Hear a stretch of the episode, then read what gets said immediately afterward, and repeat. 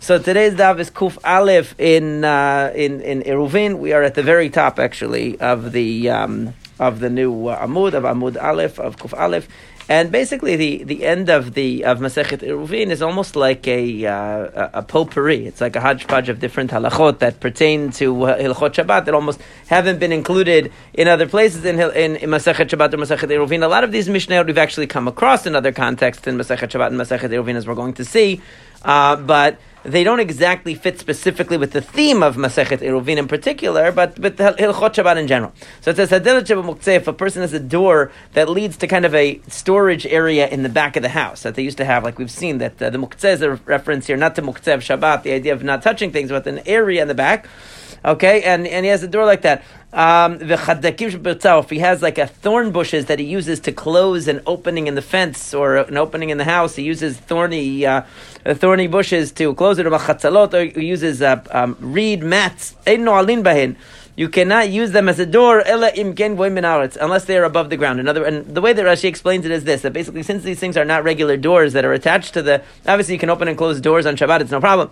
But if you have something that's a makeshift door, it's not really a door, meaning it's like just a piece of something, a, some a bush that you use, that you put in front to block people from getting in, or it's a mat that you stick into the opening to, to block it, or something like that. Like a barricade. So the, yeah, it's like a barricade. It's not really made for that. It's like uh, you're de- you're using it for that. So that's like almost building, because you're like adding to the uh, you're adding to the structure. It wasn't part of the structure. Unless they're above the ground, meaning to say that if they're hanging, if they're suspended from the doorway in some way, so then it's not considered adding to the building. But if it's just sitting there on the ground, then you pick it up and you stick it in, it's almost like you're adding to the building. Now the Gemara says, we raise an objection, if you have a door that is dragging, or a mat that is dragging, or kankan here is talking about like a handle of a certain plowing tool, as long as they are tied up and hanging down from the doorway. So you can open and close the doorway with them. And certainly on Yom Tov. So that seems to contradict what we said in our uh, in our Mishnah, because our Mishnah is saying that uh, that it can't be nigra. It says here ha-nigreret. Nigreret means it's dragging on the ground, whereas our Mishnah said it had to be gvoim min haaretz. It had to be above the ground, meaning it can't be touching the ground. So which one is it? Amar Abaye b'sheyesh lehem tzir. Abaye says if there is an actual um, like a uh, a pivot thing on the door that actually holds the door, you know, uh, hold, would would hold it on. So in other words, it's clear that it's part of the structure of the door. So then you're allowed to use it. Okay, but if it doesn't have sort of a uh, hinge or something like that on the doorway, whatever their hinges were like, not exactly like ours, but some kind of a hinge on the door that shows that it really is supposed to be attached there. So then, it was, in other words, if it's if there's something there that doesn't, um, if there's nothing there, then it has to be hanging and suspended from above the ground to show that it's part of the structure. But if it has a hinge, so then even if it's touching the ground, you can see that it's meant to be inserted into this hinge and it's really part of the door. Rava says, even if right now there is no hinge on the door, but if there was one in the past, then everybody knows that this is really designated for the function of opening and closing the door, and even though it detaches and reattaches, it would be okay. But th- so they both agree that when there was never anything, any modification of the doorway to show that this piece was meant to go in, so then it has to be hanging and suspended from off the ground in order to show that it's really considered a door. But if it was, uh, if there is some modification or was in the doorway that showed that it was meant to have something inserted into it, so then even if the item that you're using is on the ground, it could be okay. Okay, now the, the Gemara is going to go on with this, though. We'll raise an objection again. If you have a door that is hang, that is dragging, or a mat that's dragging, or you have a uh, plowing tool handle that is hanging down, which I guess was big enough to block a doorway, as long as they are tied and hanging, and they're also above the ground, even the amount of a hair, so then you can use them. And if not, then you can't lock with them, you can't close with them. Now the thing is that in this case, um, the, even the, the Braita itself is self-contradictory, because in the beginning it says they're nigrarim, that they're dragging on the ground, but then it says they have to be suspended above the uh, above the ground. So you can say that it's uh, the chidush is that it says that they could be dragging on the ground, and our Mishnah says that it has to be held up, but actually Uh, even within the Braita, it's contradictory. So Abaye mitaretz tamei, Rava mitaretz tamei. Either way, their their answers answer the question, because Abaye mitaretz tamei, o sheish lehen tzir, o shegvon min haaretz. It's two different possibilities. Either this door has to be uh, have have a there has to be some kind of a uh, uh, uh, some kind of a hinge on the door that indicates that this was meant to be inserted into it, or it has to be suspended above the ground. One or the other. Basically, they're saying that either there has to be some modification of the door that shows that this piece is meant to be inserted into it, or it has to be suspended from above the ground to show that it's meant to be put in there. Otherwise, it's like you're adding something totally new to the door that was that, to the house that was never there before. Tanu Rabbanan. If you have um, like a, um, uh, a thorny uh, uh, thorny b- bushes, or you have um, packages, I mean um, uh, bundles, that you set them aside to close a breach in the wall that was in your yard. So you want to p- block entry to the wall, so you put like thorn bushes there or something like that that will block the entry uh, where the where the uh, fence has been broken. If they are tied to the door, or to the wall, rather, and they're hanging up, then you can use them. It's certainly on Yom Tov, it's okay. In other words, in that case, as long as they're attached, you're good. Tanu Rabbi Chiyya, Delet Almana. If you have a widowed door, what does that mean, a widowed door? Hanigeret, which is on the ground, you cannot use that to close the door on Shabbat. What does it mean, a, a widowed door? What does that mean? Some say it's made of only one panel of wood. Normally they would make their doors out of two panels of wood stuck together, and this is only one, so it's lacking. The way that Rashi interprets it, it means that it doesn't have a cross piece, that, like a, a piece that goes across that holds it together on top. Either way, the point is it's just like a piece of wood that you're using to stick in the wall. That is uh, called Delet Almana, meaning if it's not something that is clearly meant as a door, so then there has to be some uh, attachment of it uh, to the to the house in order to indicate that it's a door. That's a basic rule in all of these. All of these are basically saying the same concept, that if the if you're using something that's makeshift, then it looks like you are adjusting the house by putting in a new piece. You're like creating a new door. But if it's clearly a door from before, so then it should be okay. It's because obviously you can open and close the door on Shabbat, and nobody says you're every time you close the door you're fixing the house. Nobody would say that. Okay? It does have hinges. Right, exactly. Either it has hinges or it had hinges, according to Rava, is enough, even if they're not even if they fell out, or or it's tied and it's hanging from the house. Either way, anything that shows that it's meant to be there. Amar Yudah, hi Madurta. And now this is a different issue, which is that making a structure on Shabbat, again, and again, this doesn't directly connect to uh, to Eruvin. This is just halachot of Shabbat that were not mentioned earlier. So it says the Madurta, the um, if you have a... Um, You have a, uh, like you're making a fire, so you would stack logs, let's say you would stack logs up, I mean, vertically, two sides, and then across you would also stack logs, and then you would set the fire underneath, in that space underneath. Now, anytime you make a structure for use of what is underneath it, that's called like binyan. Now, this is midorabanan. It's not midoraita, but it says mimala lemata sharei. If you start with the logs that are going on top, and then you put the ones that go bah- uh, on the bottom, that's okay because you're doing it backwards. Rashi says lechoz. Uh, I'm going to tell you lechoz ha'itim ha'elyonim ba'avir, right? Meaning you hold the upper ones, and somebody else comes and he brings the ones that go underneath. You start that way, so you do it backwards. That is okay. But milimata lemala lateta tachtonim tchila letzdadin beribua. If you put them like in the right square area, like they're supposed to be, and then ulesadir elyonim lemala, and then you put the top ones on. Dainu ke'en binyan oil, because that's like the way that you actually make an oil. Usually, you make first the uh, whenever you make a structure, you obviously make the walls first, then you put the roof. He says that is like making a structure, and that wouldn't be allowed. Um, and similarly, um, uh, he says v'chen bi'ata, if you put an egg, Rashi says putting an egg like on a stand, if you need what's underneath. Obviously, it's only if you because you're going to put the fire or whatever underneath. So even though the egg is small, if you're making it like a tripod type of a situation, v'chen kidra, or if you or if you put a uh, kidra, if you put a pot on uh, again, Rashi, Rashi says that uh, um, if you put the um, uh, you put two uh, barrels or two stands and you put on top of it a pot, and you're going to then put the fire underneath the pot to cook it, that would be the same thing. Same with a bed. If you put a uh, if you put down the legs of the bed and then you place the mattress on top, that would only be if you're using what's un- you're using under the bed, obviously, because again, it's only when it's considered like a roof.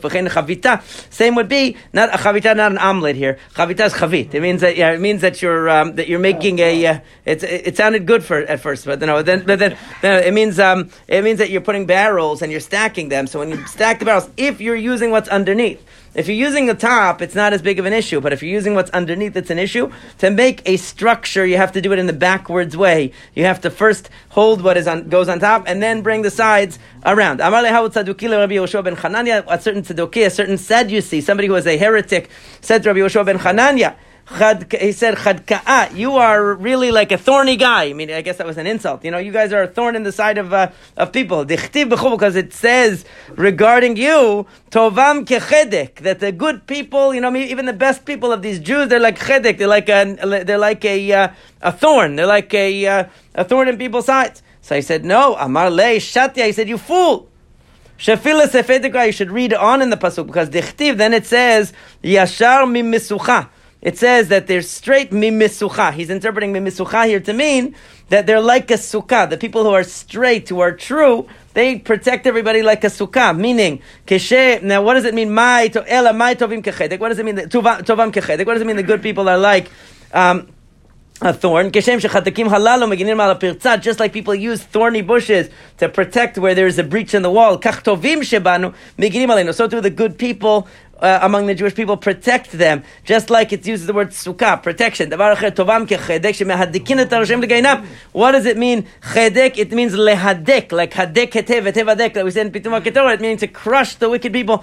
The people are like a, are crushers of the wicked for Gehinam. Shene'emar, as it says, Kumi vadoshi batzion, it says, get up and crush batzion. Right? Ki karnech asim barzel, I will make your horn like iron, uparsotach asim nechusha, and I'm going to make your feet like brass. Okay? And v'hadikoti amim rabim, and I'm going to crush many nations using the Jewish people as my uh, as my instrument to punish the nations. The point is, this conversation doesn't directly have anything to do with what we read above, but it's uh, but uh, you, you see here that they had conversations. Rabbi Yehoshua ben Chananya a lot of times has conversations with the uh, with the with those who uh, deviated from traditional Judaism. They would challenge him, interpreting the pasuk a certain way, and he gives them an interpretation back. Now the Mishnah says, Lo yamod adam b'rishut hayachid. A person should not stand in Rishut HaYachid. V'iftach b'Rishut HaRabim. If he's standing in Rishut HaYachid and he takes a key and he wants to open a door in Rishut HaRabim. Now we're assuming that the key itself was located in Rishut HaRabim. He didn't bring it from Rishut HaRabim to Rishut HaYachid. It was located in the Rishut HaYachid. Or b'Rishut HaRabim v'iftach b'Rishut HaYachid. Or he was in Rishut HaRabim and he wanted to open something in Rishut HaYachid. Ela im ken asa machitza gavoa asar tefachim. Unless he makes a wall that is ten tefachim high. And this, of course, Rashi says is talking about where the person makes ten tefachim high machitza in the Rishut HaRabim where he's standing. So now he's in a Rishut HaYachid and the door is in Rishut HaYachid. Right? Divrei Rabbi Meir. That's the lo- that's what Rabbi Meir says. Amar lo, amru lo, they said to him, Maseh b'Shuk shel Patamim. There was a situation in the Shuk of the uh, of those who are of the butchers, the butchers Shuk that was in Yerushalayim. Shayu noalin, they used to lock the door. And they would hide the key in a window above the door, right? And so you see that even though they were standing in Rishut HaRabim, they would come and open it by standing in Rishut HaRabim, taking the key that was in a window, which was Rishut HaYachid, opening it, and they didn't have any problem standing in the Rishut HaRabim, opening Rishut HaYachid. Rabbi Yossi Omer, shuk shel tzamarim ava. It wasn't actually a shuk of uh, uh, of butchers. It was actually a shuk of people who were selling wool. Either way, the commentaries say that it's not. It's just a matter of historical detail. There's no real substantive machloket there. Why it's mentioned, I don't know. But the point is that um, that we are uh, that you see that they would have they were allowed standing in one reshut, manipulating and doing things in another reshut, and it wasn't a problem. Okay, so Rabbi Meir says it is a problem, and we saw this before. Rabbanan. The rabbis, Amar Rabbi Meir, Rishut HaRabim, Amhado Inu Karmelit. The rabbis, it's strange here because Rabbi Meir is talking about somebody standing in a Rishut HaRabim and opening something in Rishut HaYachid, or standing in Rishut HaYachid and opening something in Rishut HaRabim. But the rabbis are talking about the, the shopkeepers of Yerushalayim, and Yerushalayim is actually not a Rishut HaRabim. Amar Rabbi Yochanan, Amar Rabbi Yochanan, Yerushalayim, El Malei Daltoten Ninalot Balayla. Because they, that Rabbi Yochanan had said that Jerusalem, if it were not for the fact that its doors are locked at night, since we close the doors at night, the gates are closed at night back then, they closed the doors at night, so therefore it's considered Rishut HaYachid technically, and they could actually make Eruvei Chatzirot and the whole thing for all of Yerushalayim. But if the doors were not, were never closed, then it would be considered Rishut HaRabim. Right? So meaning it's not Rishut HaRabim as it stands now. So so taking the example, Rabbi Meir was saying if you're standing in the Rishut HaRabim, you can't take a key that's sitting in the Rishut HaYachid and open a door that's in the Rishut HaYachid because you might bring it to yourself, right? And vice versa. If you're standing in Rishut HaYachid to open something in Rishut HaRabim, but and, and you and the rabbis brought the example of Yerushalayim, that the shopkeepers would come to the to the shop to open it on Shabbat. I guess they would use it for whatever. Obviously they weren't selling stuff on Shabbat, but they would reach to the take the key and open it, and and, and they were standing in Rishut HaRabim, but they weren't standing in Rishut HaRabim. It's only Karmelit at best. The problem right? is, the it's key. Not they... the problem is the key, right? Not right, the key. The door. No, no, the key, the key. Yeah. yeah um, if the key is kashul b'chevel, he's saying you can't manipulate I- items that are in the other reshut. I-, I guess if it's attached that you can't move it to yourself, then maybe it would be okay. Yeah, maybe, maybe, yeah. Maybe he said that one is talking about where before when, when Jerusalem was really the walls were totally solid and uh, and so therefore it wasn't considered a Rishut HaRabim. But now there are Pirtzot, now there are lots of uh, uh, open uh, there are openings in the wall. It's not sealed off anymore, so it's considered Rishut HaRabim. That's why they gave him the answer from Rishut HaRabim. Pirtzot greater than Eser Amot? Yeah, obviously, yeah, must be. Yeah. Ravam Seifa Tanu Sha'ar HaGinah. He said, no, what, what you're missing is that there's a hidden clause in the Mishnah, which is regarding the doors into a garden. In other words, Rabbi Meir first said, you can't stand in one biblical Rishut, Rishut HaRabim or Rishut HaYachid, and handle things in another Rishut. But re- what it didn't mention in the Mishnah is he also said that you can't stand in a Karmelit and handle things in another Rishut.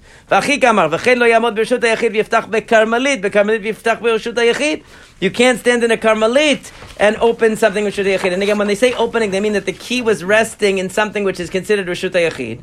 And the, do- and, the and, and the doorway is the Rishut HaYachid. And you're going to open the door, put the key back without moving it into where you're standing, right? Obviously. Now, Rabbi Meir says that even when it comes to rabbinic Rishut, you have to be careful about this. They said,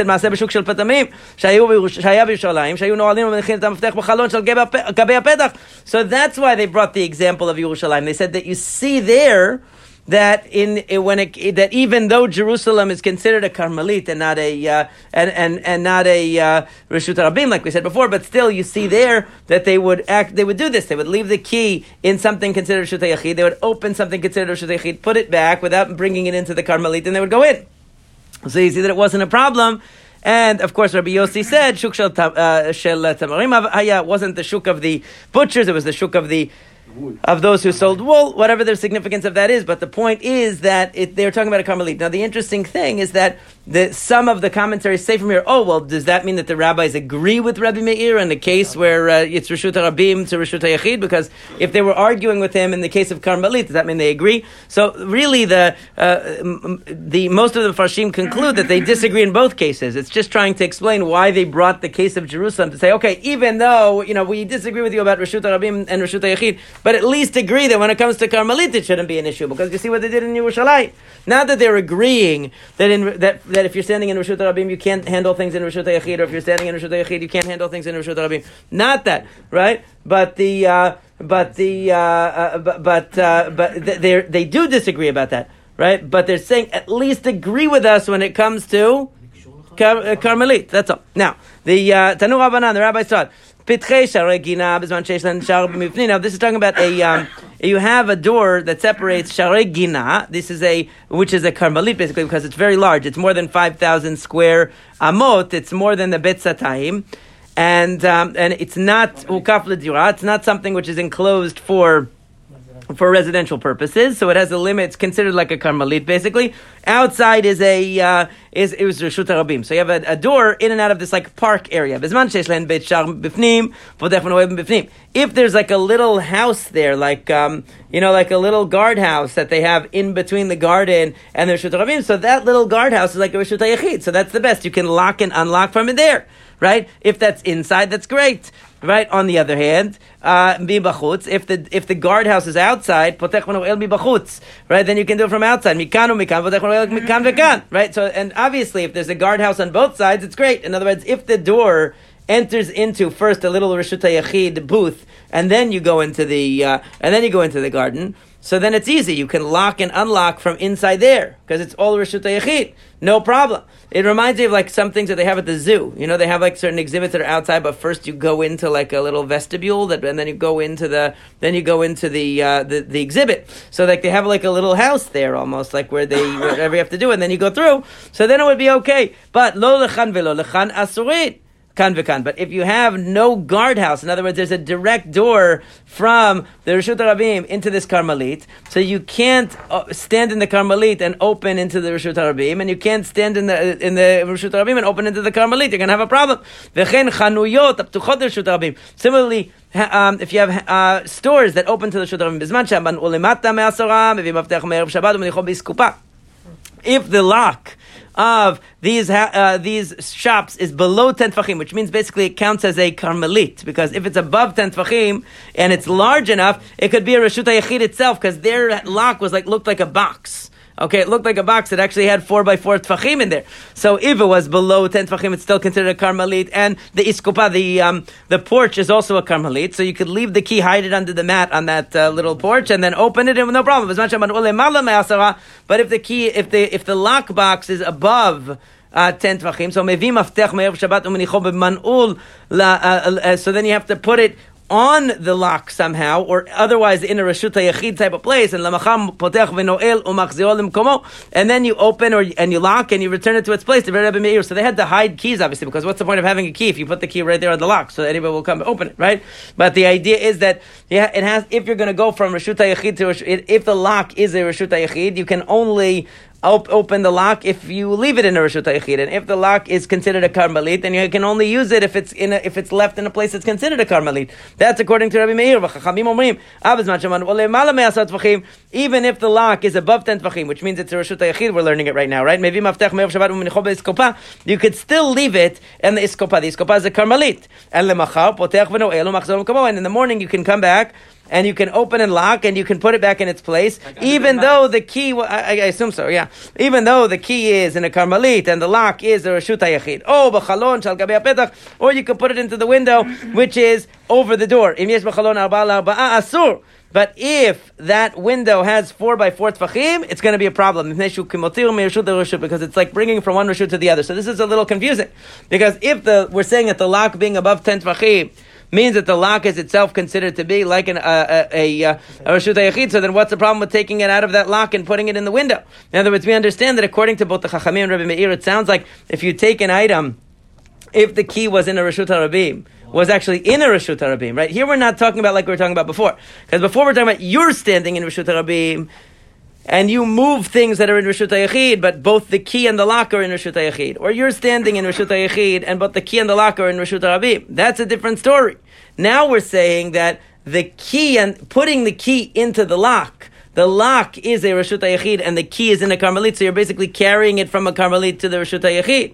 Or if the key were in a Rishut HaRabim and you t- put it into a Rishut HaYachid, if the lock is considered a Rishut HaYachid, that's what we're talking about now. We're not t- caring about so much where you're standing. We're caring about the lock and the key. Okay? So now the question is like this: What is the what is the case? What are these cases that we're talking about here? So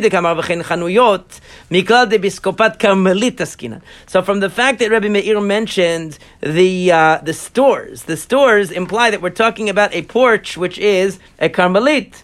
Okay, because that's how it was structured. What is the status of the lock? Now, if it has less than four tefachim in width and length, so that means it's Makom Petur, like we've said many times. If it's elevated and it's small, it shouldn't be considered anything. It's Makom Petur. It doesn't have any status at all. So what's the problem with putting the key? Like our locks today, there's no opening in the lock. It's just a solid piece. The hole is tiny. That's not going to be a Karmelit. No one's going to call that lock a Karmelit, right? So ve'it be'arba'a. On the other hand, if it has four by four tefachim, so beha le'ma Rabbanan av zman sheman ul le'mala miyud mevi maftech me'erev Shabbat umenicho b'iskopa le'machar potech v'noel bo machzor le'iskopa.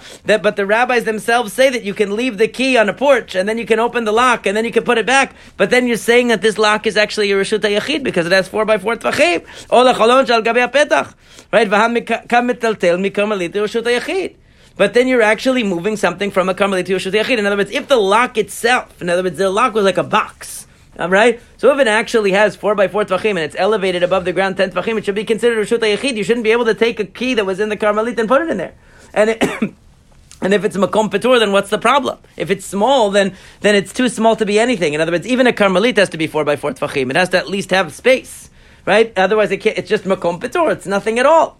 So then what's the problem here? So Abaye comes and explains. Amar Abaye, Abaye says, we're misunderstanding what the whole issue is here. Le'olam de'en ba'arba'a ve'yesh bo lachuk u'lashlimol la'arba'a. What we're talking about is the classic machloket between Rabbi Meir and the Chachamim of Chokekin Lehashlim, which means that if you have something, you have an opening that is small, but there is enough material that if you wanted to extend the opening, you could extend the opening. Do we imagine it as if the opening is already extended? So like we have the same concept by mezuzah, where there's enough space to cut out a doorway that would be the right dimensions. There's enough material in the wall, but you didn't. It's too small. So according to Rabbi Meir, Chokekin Lashlim, we imagine as if you did. And according to Chachamim, en Chokekin Lashlim. So the so Bahapligid Rabbi Meir sabar Chokekin Lashlim. For Rabbanan sabar en Chokekin Lashlim. In other words, this right now, this lock is too small. It's really Makom Petur. Really, it should be too small to care whether you moved something from a Karmelit to the lock, from the lock to the Karmelit, from Rishut HaYachid to the lock, you know, because the Rishut because the the lock itself is too small right now. But Rabbi Meir says, since you could extend the lock into the door, there's enough material in the door that you could actually make that lock opening bigger. The, in, in that box, which is the uh, the lock, you could make it bigger, and if you made it bigger, then it would create a Rishut HaYachid of its own, or a Karmelit of its own, since it's possible. So therefore we look at it as it's actual. That's what Rabbi Meir says. Chachamim say no, since right now it's tiny, we call it Makom Petur. We call it insignificant. And and now Amar Rav Bevai Ba'abaye Shema Mina Meha Matnitat Plus. We can learn three things from this. Shema Mina Chokekin Lashlim. First of all, we learn Chokekin Lashlim. At least according to Rabbi Meir, we learn that when, when we have a sub that we have a substance that has an opening, but there's enough material to make the opening larger, we act as if it's larger. We we, we act as if it was extended to the full um, you know full measure of possibility. Shema Mina Hadar Be Rabbi Meir Misha'ar HaGinah. We also see that Rabbi Meir must have retracted his opinion about Sha'ar HaGinah, about the gateway in between the Rishut HaRabim and the Karmelit, because here you see that he's not concerned about taking, even though he's considering the lock to be a um, uh, to be a Karmelit, right? He's not concerned about uh, moving things from the Karmelit to the uh, to the uh, back and forth, because it said above in this Braita. He said that uh, uh, that maybe Iskupa, right? You can put the uh, you can put the key on the porch, which is a Karmelit, and in the morning you can open it and then you can put it back, right? If and if, if it's above ten tefachim, right? So he said there you can place it on the um, on top of the lock, and then you can open it in the morning and put it back. So he's saying that even though um, that he must have retracted. So Rashi explains midekasharei. La Amod, because this person clearly is standing on the porch, which is Karmelit, and he's handling all this stuff. Because what did Rabbi Meir say before? Rabbi Meir said before that if you're standing in a Rishut HaRabim, you can't handle things in a Rishut HaYachid. If you're standing in a Rishut HaYachid, you can't handle things in a Rishut HaRabim.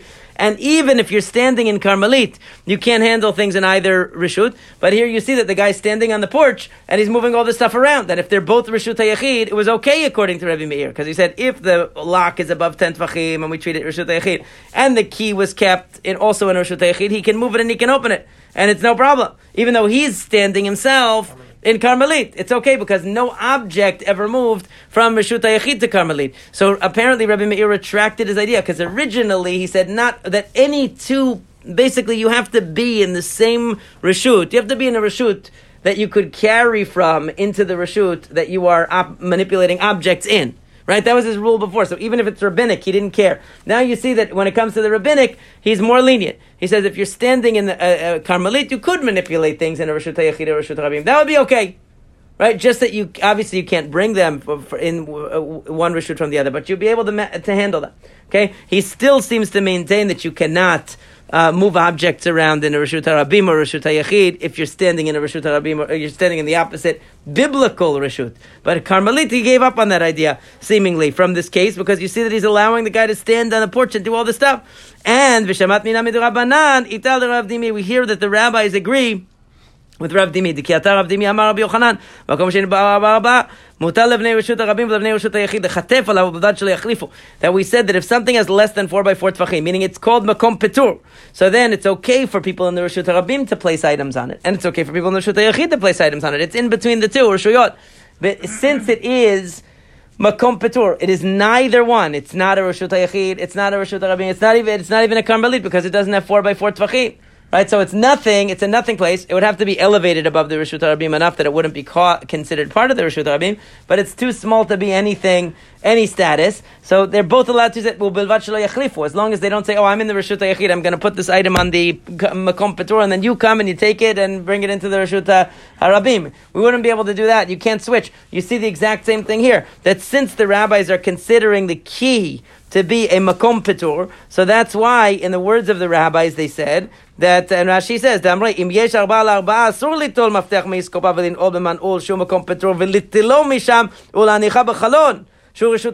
why they said that if this key box actually has four by four Tefachim, so that it actually is a Rishut HaYachid, and you took the item and you placed it on the, um, I'm sorry, no, it should say the opposite. Rashi must be have a.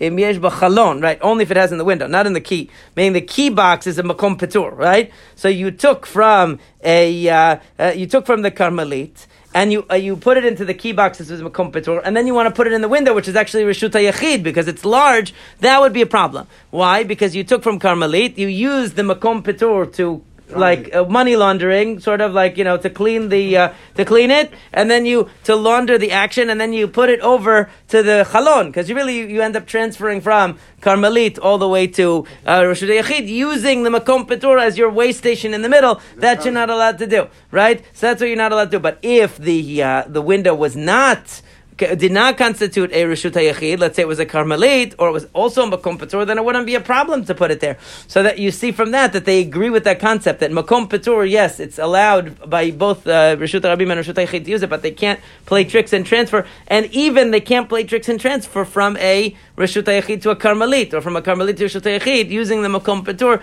to, like, wa- wash away um, the original action. They can't, they wouldn't be allowed to do that. So that's, that's the conclusion. The conclusion of the Gemara is that Rabbi, that Rabbi Meir still maintains his position, seemingly, that a person standing in Rishut HaYachid cannot manipulate objects in the Rishut HaRabim. A person standing in Rishut HaRabim cannot manipulate objects in Rishut HaYachid. However, if one of those two Rishuyot is a Karmelit, seemingly Rabbi Meir retracted his position. We also learn, again, that according to Rabbi Meir, when we look at a space, we look at the physical, that we look not only at the space that's hollowed out, but also at what the potential would be. And we define it in terms of how much you could expand it if you wanted to. Let's say they're very thick walls, and it's very small now, but if you expanded it out, then it would be it would be able to have the dimensions of a Rishut. We imagine as if it is. The rabbis say, no, we just take things as they are. We don't imagine the possibilities. We just take the actuality. And here the actuality is that the space is small, so it, we don't call it a Karmelit based on that. We call it a Makom Petur because right now it doesn't have that much open space to qualify as a Rishut. So this, and this is a machloket that they have throughout all different cases, uh, all different contexts in Shas, what, how we look at space. Do we look at the potential to expand the space, or we just look at the space as it is right now? It's like sometimes a person will look at purchasing a house, and they say, do, you know, do you look at the house as it is, or do you look at what you can do with the house, right? Do you, so Rabbi Meir is thinking of your imagination, what you could do with it. Okay. You could expand it. Yeah, what the potential. The Chachamim say the actual is what defines the halacha. Okay.